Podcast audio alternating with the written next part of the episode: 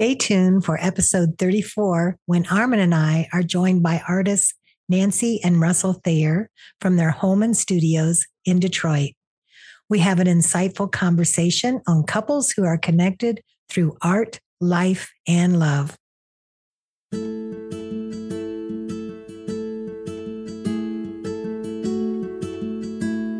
Welcome to Art Ladders, The Creative Climb with Valerie Allen and Armin Mersmann. This podcast is focused on interviews, features, and stories about art. It's for artists and art lovers. I'm Val. I'm the abstract artist in the group, joined by Armin, the realist.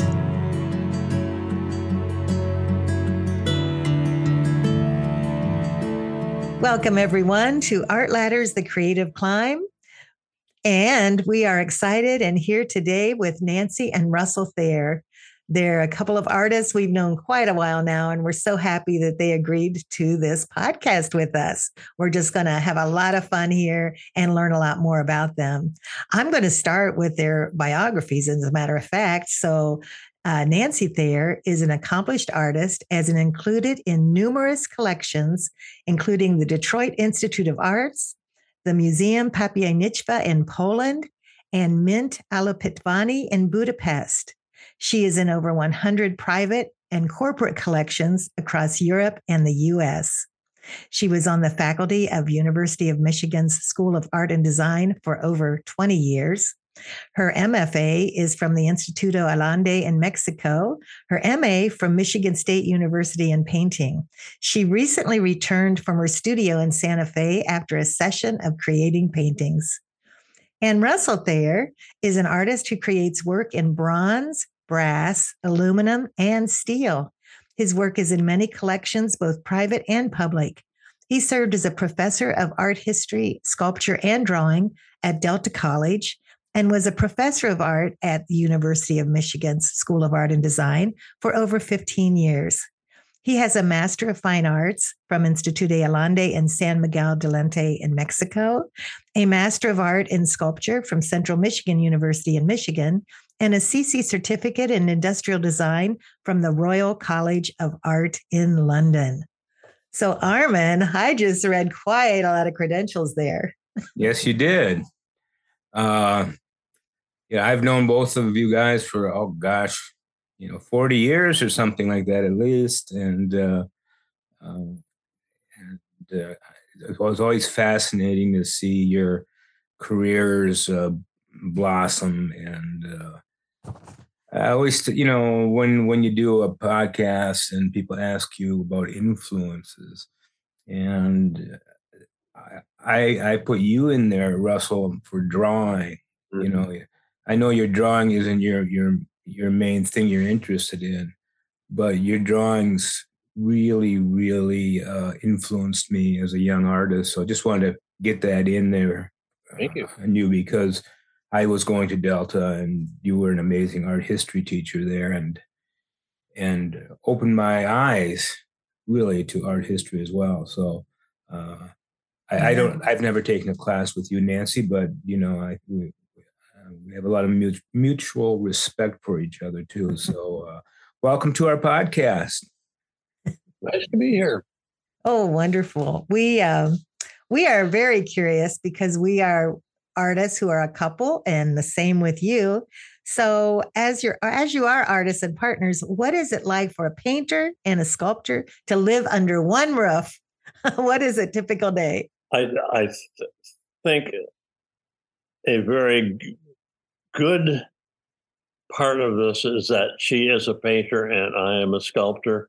Mm-hmm. Uh, we're in different studios doing different things at different times. Mm-hmm. Um, and as long as we're being uh, helpful and pleasant to each other, things go very, very smoothly. Um, but I cannot imagine two painters uh, or two sculptors. I tried to, sh- we tried to share a studio at one point. Um, and she's very contemplative, and I am very noisy. And I am running my grinders and so forth, and she is trying to think. Um, and it just didn't. One of us had to leave, uh, and guess who it was? Oh boy, Nancy, what is your take on all that? Because I, I'm hearing some similarities already. Let's see. So, what is it like uh, living together just as two artists, or because we have um, different media? Um, I think both.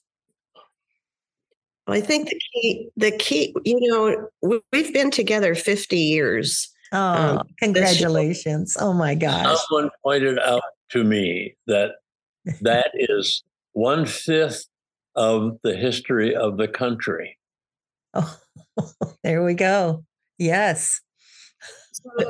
this is one of the reasons why we we can live together 50 years because Russell has a unique sense of humor, um, which comes out from time to time. But I think the most important aspect of our um, successfully living together as two artists is our great admiration and respect for each other. Um, we we use the term real artist, and I tell Russell he's the real artist, and he says, "No, I'm the real artist." And so instead of having any sense of competition, it's a, a sense of admiration and respect. I agree. Yeah, we uh, Val and I went through the same thing. Uh, we had a studio together. It must have lasted three or four days. Uh, you know, I listened to certainly different music than that, and uh, you know, you get into each other's space and you start talking about each other's work if you're not asked to, and uh, you know, I'm like, okay, it's just started, or Val, you know, so there was a little bit of that, and we also have separate studios and and respect each other a lot. But mm-hmm. I think people wonder out there in uh, in the world how two artists can do it, or they think, oh, that must be wonderful. It's two artists. I don't think it's either one of those. It just is. Uh, mm-hmm. And as long as you respect the other person, and and you, would have to admire somebody as an artist. I mean, if I didn't like her as an artist, I don't think I could have got married to her. Mm-hmm. Because uh, that's a big role, a big part of my life, right? Was it art that brought you two together as well? That's what brought us together. Kind of yes and no. Russell was my teacher mm-hmm. um, in um, when I lived in Midland, and he was interim director of the Saginaw Art Museum and taught a drawing class uh, at night. And um, someone let me know that there was this wonderful drawing class, and so I mm-hmm. started taking his class. Um, and yet, what drew me to him um, was not the fact that he carried a, a sketchbook with him at all times and was never seen without it and was known as the city artist, the best artist in Saginaw, Bay City, or Midland. Mm-hmm. Um, but it was for the qualities that I recognized in him that uh, had a sense of wisdom and kindness, compassion, and intelligence. And um, I remember once 50 years ago, uh, actually, before we actually got together, it was I don't care if you're an artist. I care about you as a human being. Mm-hmm. So um, I was one of the few people I think in the whole tri count tri city area that um, instead of seeing him first as an artist, saw him as an extraordinary person. Um, and I've been fortunate enough to spend the next 50 years with him. Mm, well, that's that a wonderful fantastic. story. Um, do you mm. ever do you ever get as far as showing your work? You've done uh, a few two two person shows. I know that I, curated one in Midland up here. And uh, does that ever interfere? You know, that you you know, sometimes I think people think of Val and Armin as this unit, and it's always it's not always that unit. Does that ever happen to you where, you know, you need to separate from that unit in, within your work, or? Um, I don't think so. The two-person shows came much after we each had a great deal of success. Russ with um, huge public sculptures, and I with um, gallery shows that would sell out. And uh, we were showing in different galleries in Chicago. I had galleries in New York, um, Cleveland, and um, he too had galleries in Chicago. And sometimes we'd be in the same gallery, sometimes not, but it didn't really make a difference. And so it was sort of after the fact that we had opportunities to show in a, a two person show. Mm-hmm.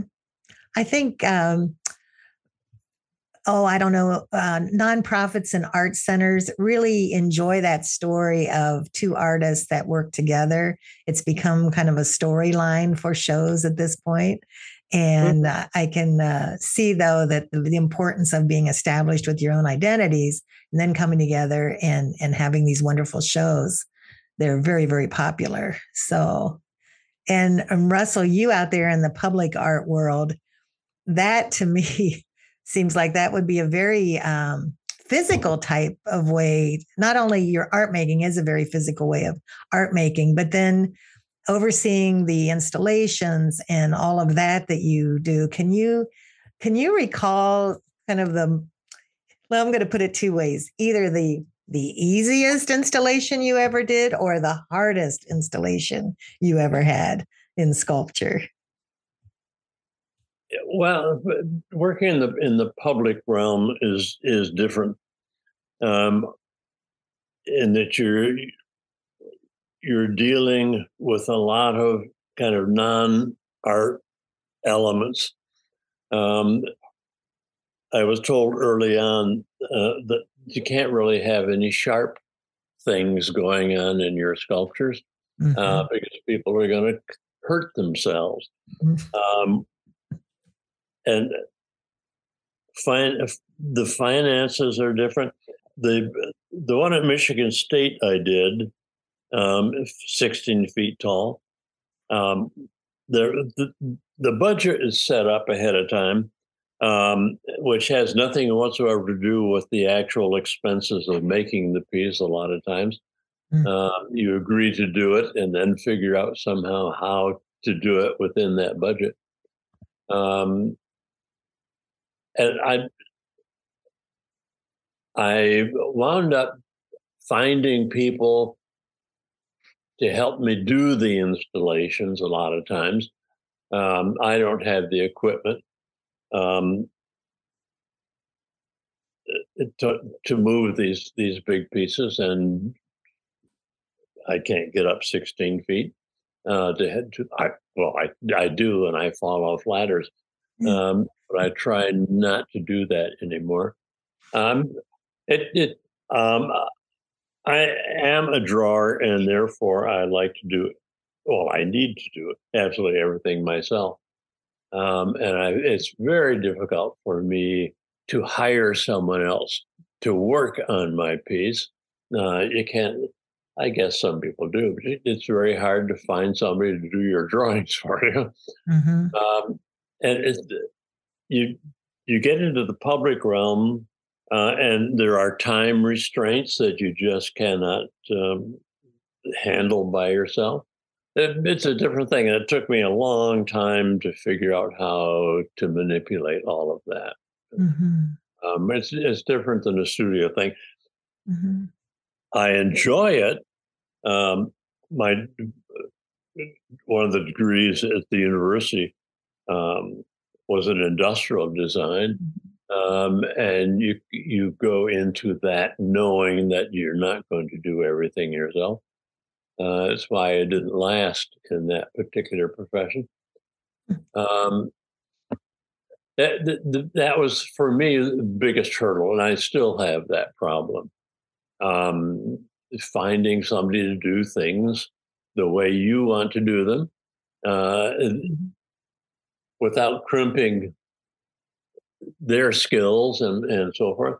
I it's a different thing. Mm-hmm. It and, sure is. I there's a part of me that enjoys it becomes problem solving mm-hmm. right. um, as, as well as creative um, and uh, my getting older too, I can't do the things I used to. Mhm. Uh, I can't. I, I'm not working in steel anymore. Mhm. Uh, aluminum is, suits me much better uh, because it's so much lighter and easier to to move. Sure. Um, so uh, as as I well as I change, um, the way I work has to change, Mhm.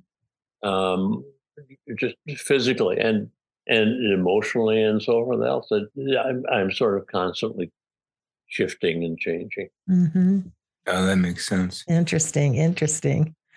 I um, want to talk to Nancy about the creating out in Santa Fe, New Mexico. I really love that area, and I um, it's very uh, spiritual area as well, and very like Russell was saying about you, very contemplative. How did that session go for you?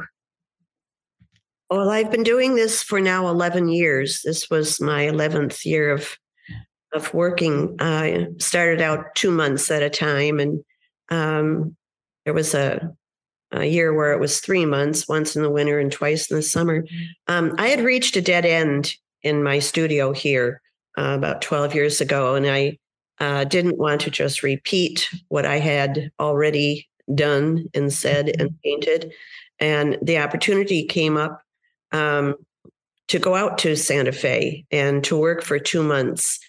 Um, and um, I remember uh, driving from Denver down to Santa Fe and seeing mountains and mountains and mountains. And I started crying um, uncontrollably. And I was driving and I had to pull off, um, went off an exit and pulled into a parking lot and called Russell, who was back here in Michigan. And I was crying and crying. And he said, What's the matter? I said, I don't know, but I'm looking at mountains and it makes me cry. And um, I said, um, I have to stop crying so that I can drive because I just saw a sign that said, um, Don't hit the bears. And, you know, like we have these highway signs with the image and the cross through it. It was beware of bears. And i thought uh, i can't cry because i might hit a bear. And you know, we didn't have that problem out in michigan.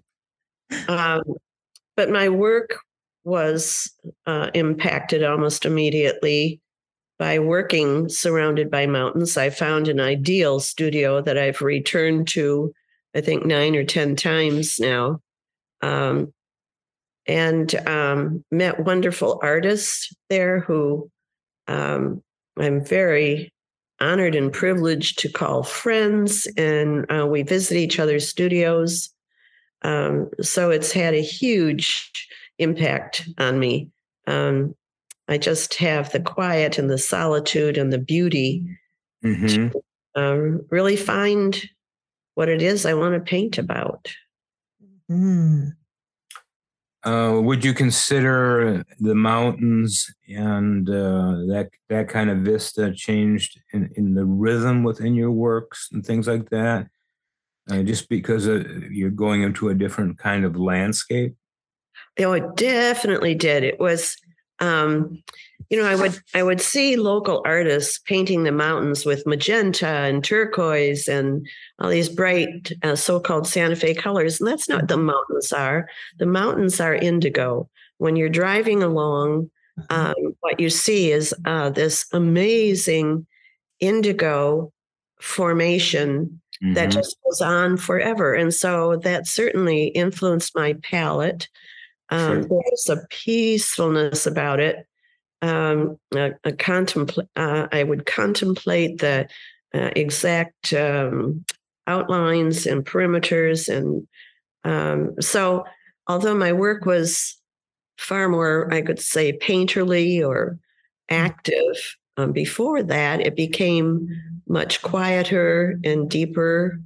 And um, I thought reflected more of the dignity and uh, the presence of the mountains. I did not want to decorate or insult the mountains, Mhm. to express their spiritual strength. Um, also, I started working in um, uh, proportions that were eight feet wide and three feet high. And I, I couldn't see myself painting smaller. Um, I'm trying to do that now. I'm uh, attempting to now um, translate uh, that spirituality and that power and that presence of the mountains into a smaller scale. Mm-hmm. Mm-hmm. Mm-hmm. I found most many of my friends out there really did have very much a spiritual um, I don't want to say spiritual nature. We all have that. Uh, but they're involved with um, conversations that went deeper into um, issues that I felt were deeper, were Mm-hmm. uh, more important.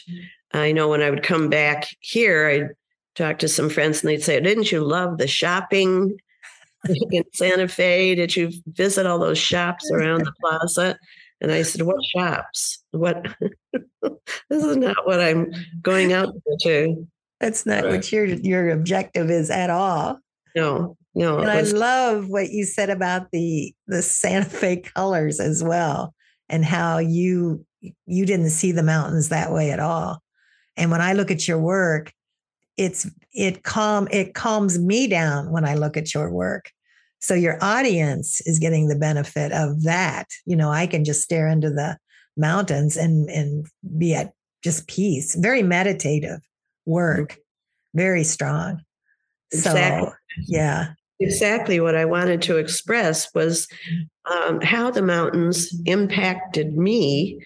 Um, Mhm. and I wanted to share that with anyone else who would live with the Mhm. painting to bring a Mhm. sense of, you know, just a pause in the chaos or a pause in the um, decisiveness or a pause in any of the things that will pull us away from um, that sense of calm and peace and um, Yeah. Oh, definitely comes across.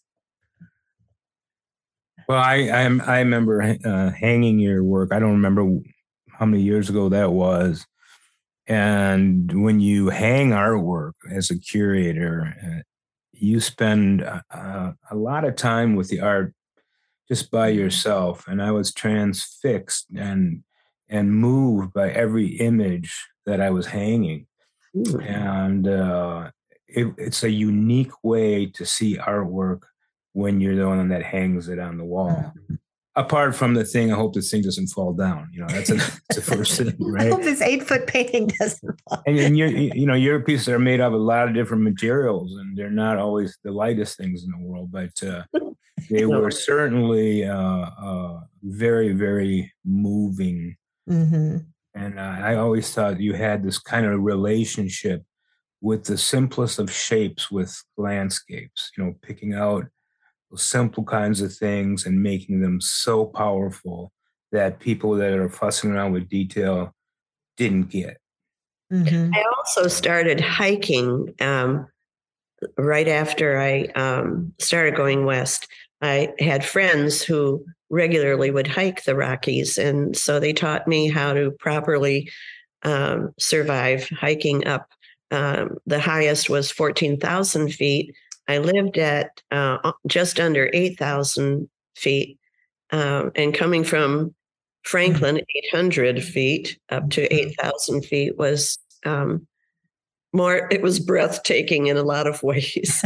but Yeah. so being in the mountains too gave me um, that experience of the power and the presence and the uh, the importance of the land, the importance of the landscape. So um, that's what I chose to express.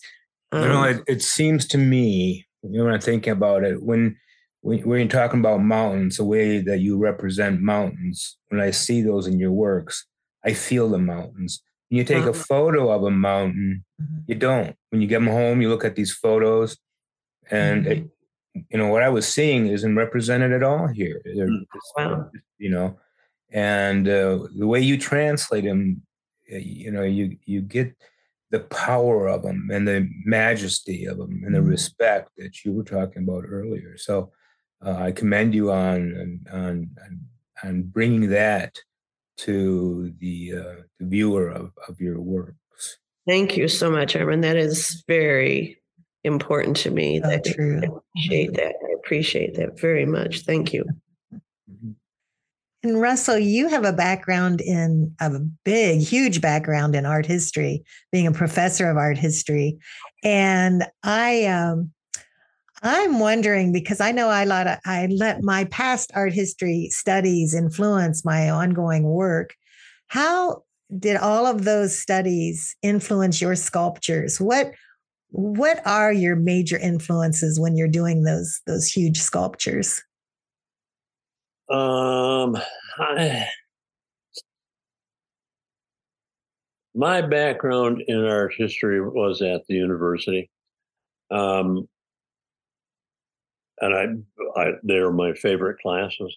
Mhm. Um, and first, I don't know why that, that appealed to me. So, um, but a lot of the classes I took at the university were very scholastic, um, memorizing dates and and things like this, which didn't appeal to me at all. Um, I remember I found one of my notebooks uh, from my art history class at the university, uh, and I had there there were no there was no information. Uh, I had taken notes from the lectures, and there was no information, but I had de- detailed drawings of all the slides. Um, I I was just fascinated with the, the shapes of things and so forth, and the but I couldn't I couldn't care less about what the stuff was about. Mhm. Um, my uh, favorite art history teacher um, gave us assignments um, like the history of J- the arts of Japan. Mhm. Uh, imagine yourself as a Japanese uh, fisherman back in the 17th century 16th century, uh, and you're going to visit an art object. Uh, and so that that was it. Um, everybody in the class worked like crazy to to become inventive and involved in the art. Um, and we all desperately tried to impress the teacher with how much we were learning. Um, and so we would uh, go visit a Buddha uh, sculpture, uh, and we would talk about the trees that we were passing and what we ate for lunch and our shoes and things. Um, and it was more fun to write that stuff. Uh, we included the professor on occasion, which we always got little gold stars for. Uh, but the idea was to become involved in it, uh, connected with the work. What did we experience when we finally got to see this um, enormous sculpture of the Buddha? What was our response to it, and so forth? Mhm.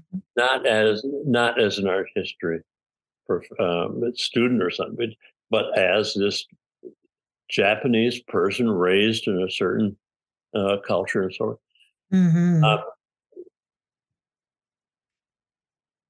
and I love that approach.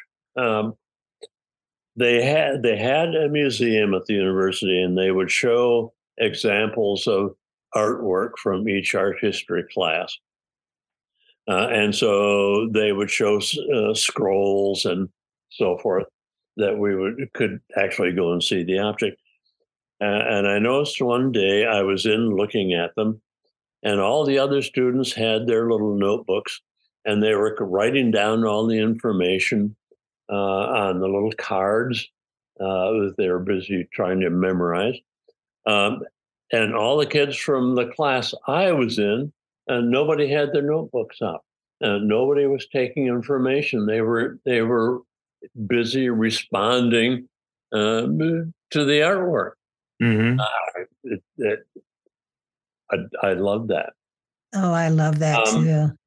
Well, it, I, my approach uh, to the art history was less scholastic. Mm. Um, you didn't take my class. I don't know. Uh, I, I wish I had. I, I did.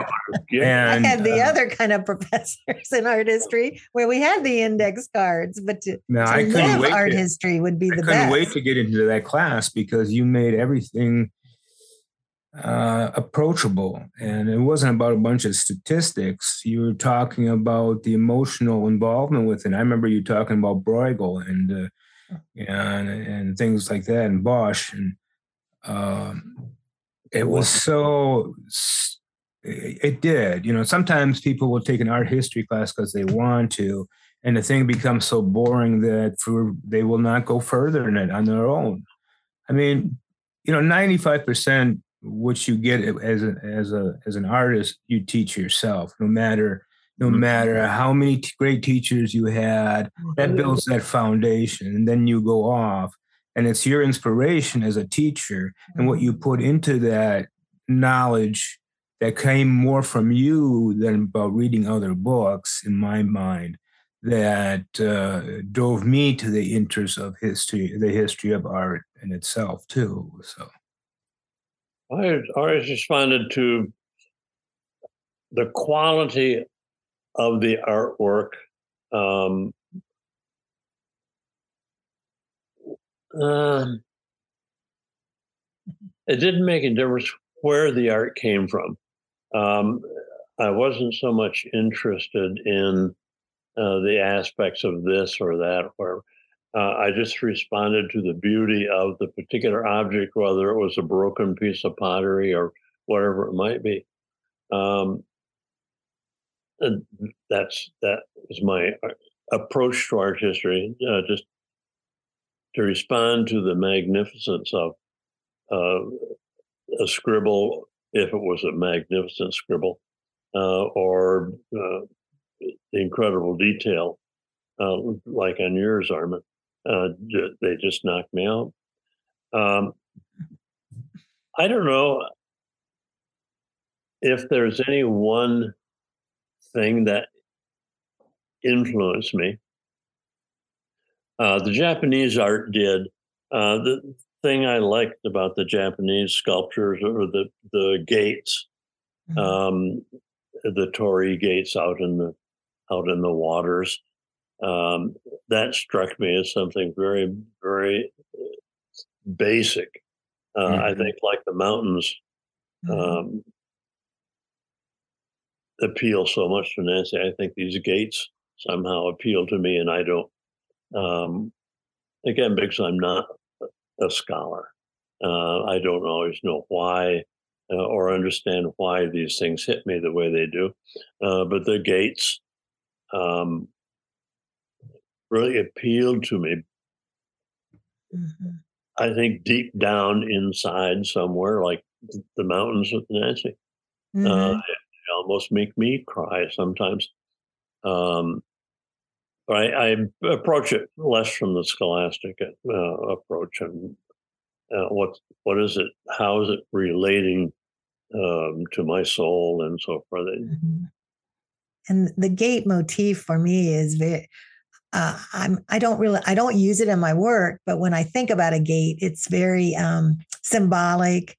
Oh. It has a lot of hope with, involved with it. You know, that's how I think of a gate. And if you wrote down a lot of descriptive words of a gate, there's so many symbols that come to mind for me. How about you, Armin? Well, you know, to go back to uh, Russell's gate pieces, mm-hmm. where they're formed and the design and composition of that always stuck with me. Mm-hmm. Uh, the symbolism of a gate is a different kind of thing, but the shape of the object and the shape of his pieces, mm-hmm. you know, opened up this excitement for me. Uh, and then there's a quiet to both of your works. There's a there's a quietness to it. Mm-hmm. It doesn't scream out. Even these big sculptures that you do, Russell, and the big pieces you do, they're subtle, they're soft. They make you, they, you become one with these pieces in a very subtle way. So uh, mm-hmm. I admire that. Do you guys influence each other? It sounds like you do. Mm, I don't know that we influence each other in our in the actual work. We influence each other in our lives, and so that has to mm-hmm. be an important part. uh, an important part of it. Um, I I have a, a, thought about his sculptures too. His his gates. To me, um, they present a choice. You can step through it. You can open the doors to a gate and step through it, or not. You can keep them closed. And most of his gates have the option of the doors opening uh, or not. And it, it's like a sense of consciousness. Um, you have choices in how you choose to live your life and how you choose to think. Mm-hmm. Uh, and you can step through the gates of what appears to be real now into the beyond.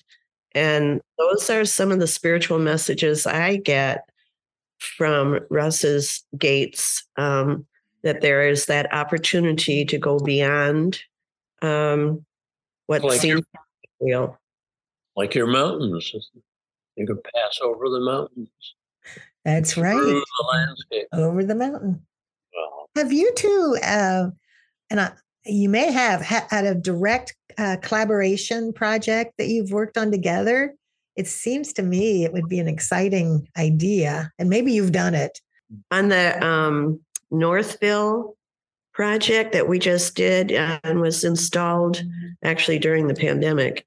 Um, they, uh, the city came to Russell and wanted him to do two sculptures, one for the entrance of um, the city project and one for the top of a fountain of um, and Russell decided I should do the one for the top of the fountain and he would do the freestanding one at the entrance. Mm-hmm. So we worked together a little bit on those, but his piece was definitely his piece and mine was definitely mine. Mm-hmm. Um, we helped, the only way we helped was a little bit in fabrication and in discussion.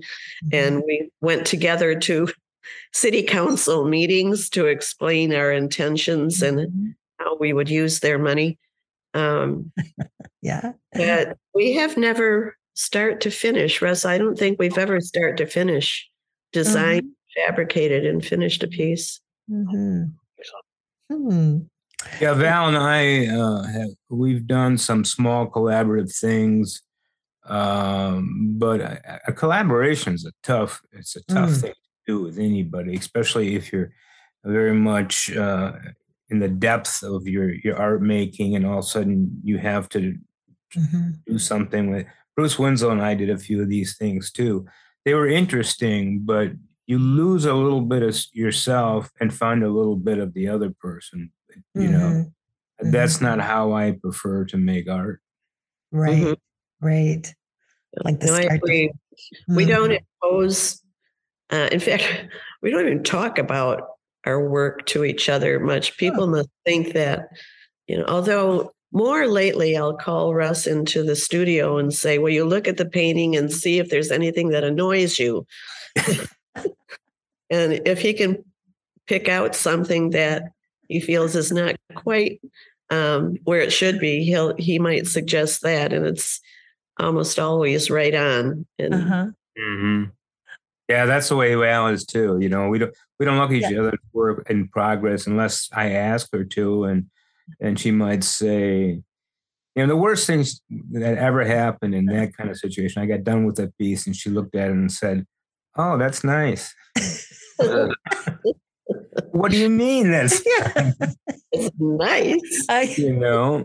Yeah i forget I'm, I'm sure i had something on my mind at that particular point or rushing off to do something but yeah and and it's funny i i love nancy that you said you you called russell and and invited him in. That's see armin that's how it works. Yeah. Well i've learned that. I, yeah. I shot oh you have learned that that you yeah. have. Um, so I'm wondering the the I'm going to go back to the sculptures here a minute and and your work, Russell. What does a, a timeline look like? This this three dimensional work I'm thinking about the timeline, the the planning process. You mentioned working with the uh, Northville um, City Council and do these projects are they born like years before and then they're finally put together uh, what is that? Uh, what's that like? Uh, each one's com- completely different. Uh huh. Um, the one the one at Michigan State was absolutely open. Um, you, I start them all with drawings because I'm basically a drawer, um, and so I do sketches uh, and solve a lot of problems with the sketches, or sometimes don't solve the problems. Uh, but I get the idea in the sketch. Um, and then sooner or later, you have to turn that drawing into three dimensions. Uh, and so I make models, uh, mm-hmm. maquettes. Uh, and that changes your drawing. That's an interesting process going from the drawing to the model.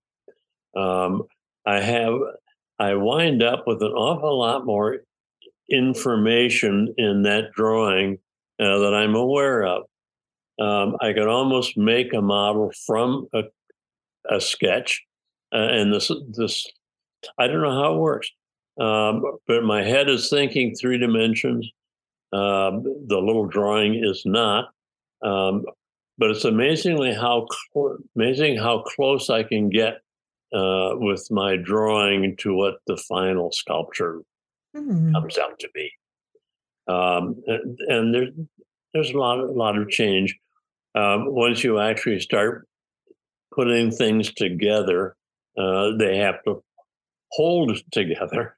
Um, mm-hmm. It's easy to make to make a shape, a couple of shapes in a drawing, uh, and then to actually I would imagine a public piece of art is almost a collaborative in itself because you have to deal with inspectors for safety and all these kinds of things in yes. your work. Um, and, and, that that's required. Um, mm-hmm. It's going to be up for a number of years, uh, mm-hmm. uh, and you don't want people to fall off and pierce themselves with some beautiful oh. that you made. Uh, and that that I kind I kind of enjoy that. Uh, and again, I'm not sure exactly why, um, uh, but I enjoy that that part of the process.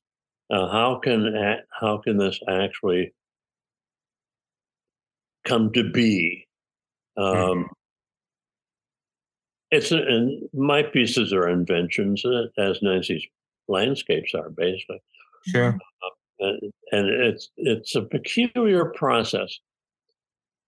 You know what's going on all the time, Armin, when you're no about anything in my life. I actually don't know what's it's going. It's a mystery. On. No, I wake up and say, "Hmm." Ooh, um, matter of fact, uh, you know, a few years ago, I got a little bit tired of drawing in realism because uh, uh, I wanted to not translate but invent and so mm-hmm. uh, that's become a change and and i have to say i'm influenced by by nancy's uh, the way she mm-hmm. works mm-hmm. uh, how can you not be mm-hmm. uh, i mean i'll always draw realistically and, and that kind of thing that, but but i wanted to ask nancy about how do you start with your works you know you you have you have some wonderful things behind you people on the radio i, mean uh, listening to us obviously can't see that but how do you start with those? Is it is it an accidental process? Are you looking at the real deal? Are you working from nature? Are you looking at photographs or from memory or is all of that work in in you? When i'm out um, when i'm out west and i'm hiking i'm taking photographs constantly and i might take uh, over a month's time uh, six or seven hundred photographs of mountainscapes um, the the contours are very important to me. The way mountains overlap um, and go on into almost infinity. Um, I study those, and so when I'm back in my studio and those are on my computer, I'm going through uh, five, six, seven hundred images of mountainscapes, and I'm zooming and I'm looking at the delicacy and the intricacies of how one mountain relates to another. Um, and um, so from there, I do a drawing. Uh, I draw onto the surface that I'm about to paint.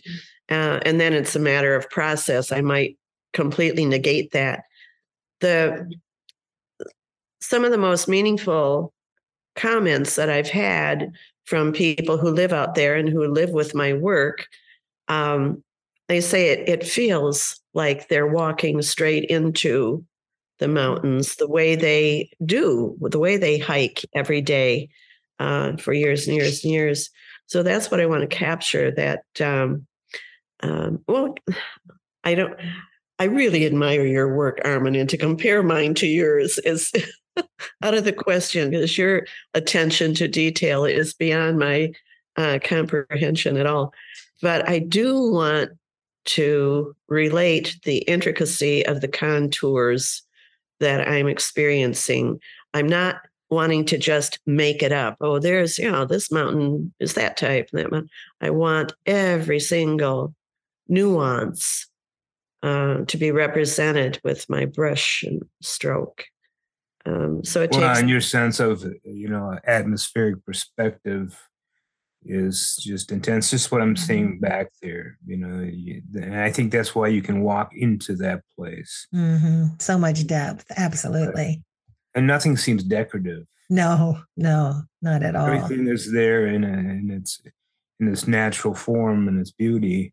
Um, and uh, I I don't know if you you know you have, it seems like you have one foot in abstraction and another one in realism. Mm-hmm.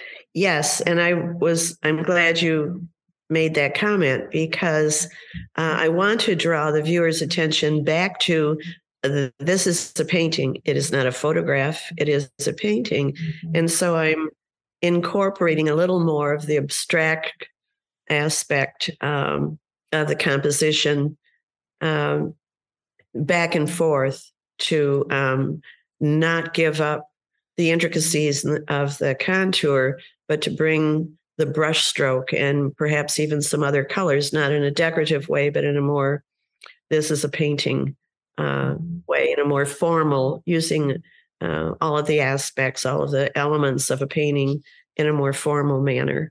Uh, from my, um, I loved that you said, Armin, too, that um, most of what we know as artists, we've taught ourselves. Mm-hmm. And although I have these degrees, I didn't learn much of anything quite frankly when I was in school. Uh, and I'm not using much of anything uh, except the the one professor that I had, Tony De Blasi, taught did teach me about color and uh, subtleties. Um, but other than that, uh, it's it's a learning experience of uh, what is decorative, what is honest, mm. um, what is an honest impulse and does that work that's why i'll ask russ to come in and say does anything annoy you mm-hmm. mm-hmm. because he would be completely sensitive to um, all of the formal mm-hmm. elements of composition of whether it's a painting a drawing a sculpture um, mm-hmm. talk to each other from that point of view oh I, I love that. And i love when you you're talking about the authentic because we'll have discussions armin and i on that. Is this is this a very original thought? Is this an authentic thought? Uh, you know is this is this decorative or not you know back and forth? We have a lot of discussions like that. And oh. i i know um, just listening to you both and listening to russell describe his drawings being transformed into sculpture and how Russell said you said that you're always amazed when the drawing is very accurate. And I'm think and you said you're thinking, you're drawing, but you're thinking in three dimensions. Uh, that is so helpful for an artist to hear that because when you are using a sketchbook and you are doing these drawings, it is good to hear that because it causes you for me it causes me to reflect back on uh, cubism a little bit have how they walk around the objects. And it, it's so helpful to give a life to a drawing a painting or a sculpture. And you know russell i'm almost hearing you say that you're surprised that you think that way. And where does that come from and I'm going to ask all you three, where does that come from? Where does an artist learn to think in those ways about just the the uh, the uh, elements of art, the structure? Any thoughts on that? Because that really hit me. I'm kind uh, of a shape person myself in my work, and to hear about shapes coming to life in three dimension is very exciting. Uh, art in general is is a great mystery. Uh, I don't understand it. Um, I,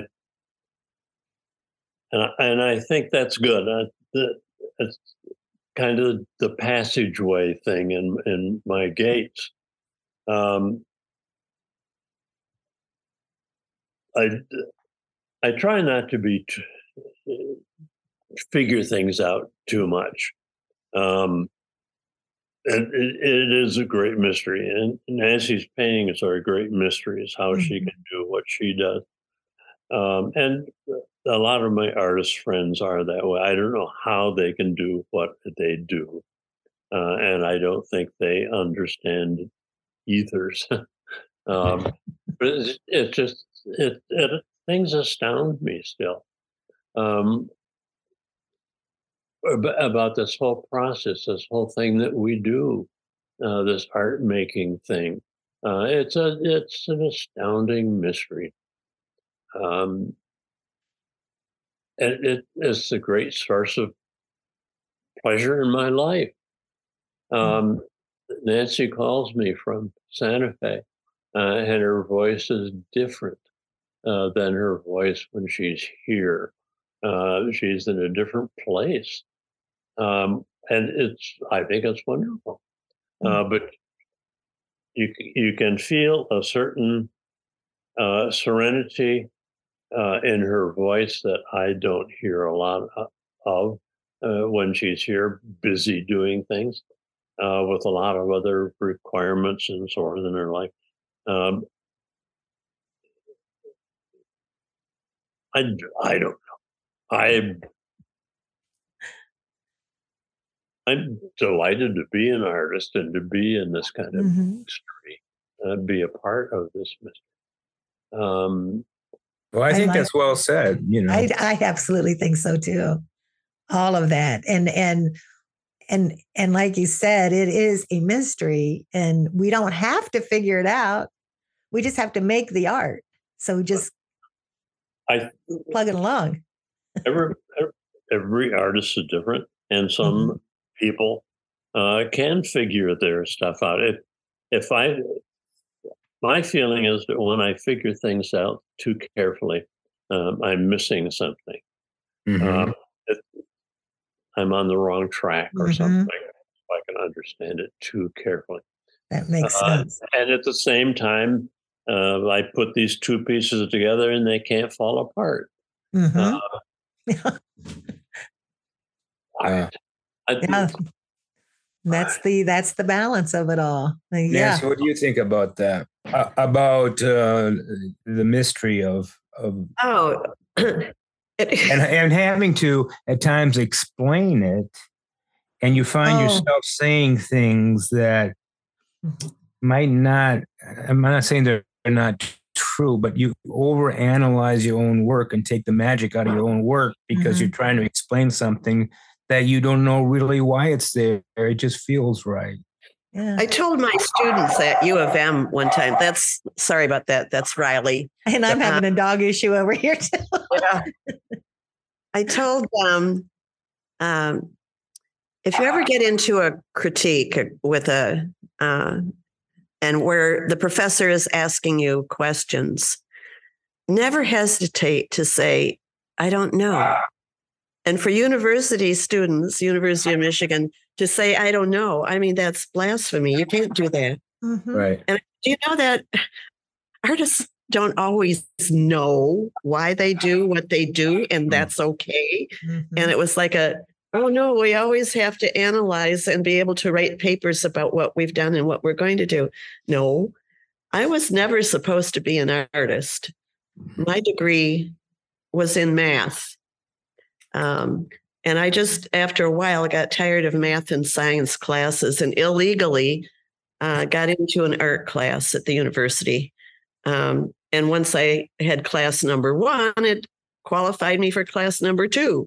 Uh, so nobody ever asked me for a portfolio or to justify being there. Um, so it's a mystery that I end up here. Um, Mhm. but I I used to quit being an artist periodically, and uh, I had that studio down in Detroit. And I would come home and say to Russ, "Well, uh, I'm going to tell the landlord that we're not going to rent it anymore. Uh, it's too much money. I'm not. I shouldn't be." And he would say, "Well, let's wait a month and see how it. let's not do it this month." and then by, Why by we're going through the same thing, aren't This we? is Dom? so familiar. We're going through that exact thing right now. so just wait a month. Don't I'm give it to up. wait another month. she reaches a point where almost all of her paintings um, she's going to destroy. And if I can Oh. just get her not to destroy it uh, overnight, um, it's wonderful tomorrow. Yeah. But she- Yeah. Once she reaches the point where she's about to set fire to the Well, you know, as a, as a fellow artist, I understand that. I uh, I am never when I finish a piece of work, I'm never as happy as I think I should have been. You know, and so then it, it gets to be a older work and all that kind of stuff. It's all about you know. This is very cliche, but it's all about what I'm working on now, right? Um, but yeah, I get that feeling sometimes. I just want to erase my artistic self and be that 20 year old wide eyed art student again. You know, so that, you know, but I have to talk you off the ledge a few times, Armin. I, Yes. I know that. it's it's so fun to hear that that conversation between two couples, and it's it's almost I don't know. This may sound crazy, but it's almost like our temperaments align where my temperament aligns with Russell and Nancy's temperament aligns with Armin's and back and forth a little bit. Does any of you get that feeling from this? Because I know that, yeah, you're telling me, hey, keep the studio, or I'm, we were kind of back and forth on everything. So I love hearing you both yeah, talk and about what this. Nancy said, you know, you know, people think we sit around and uh, talk about art all the time. We are watching this. What are we watching? That's so, Oh yeah, I think you you all might like this.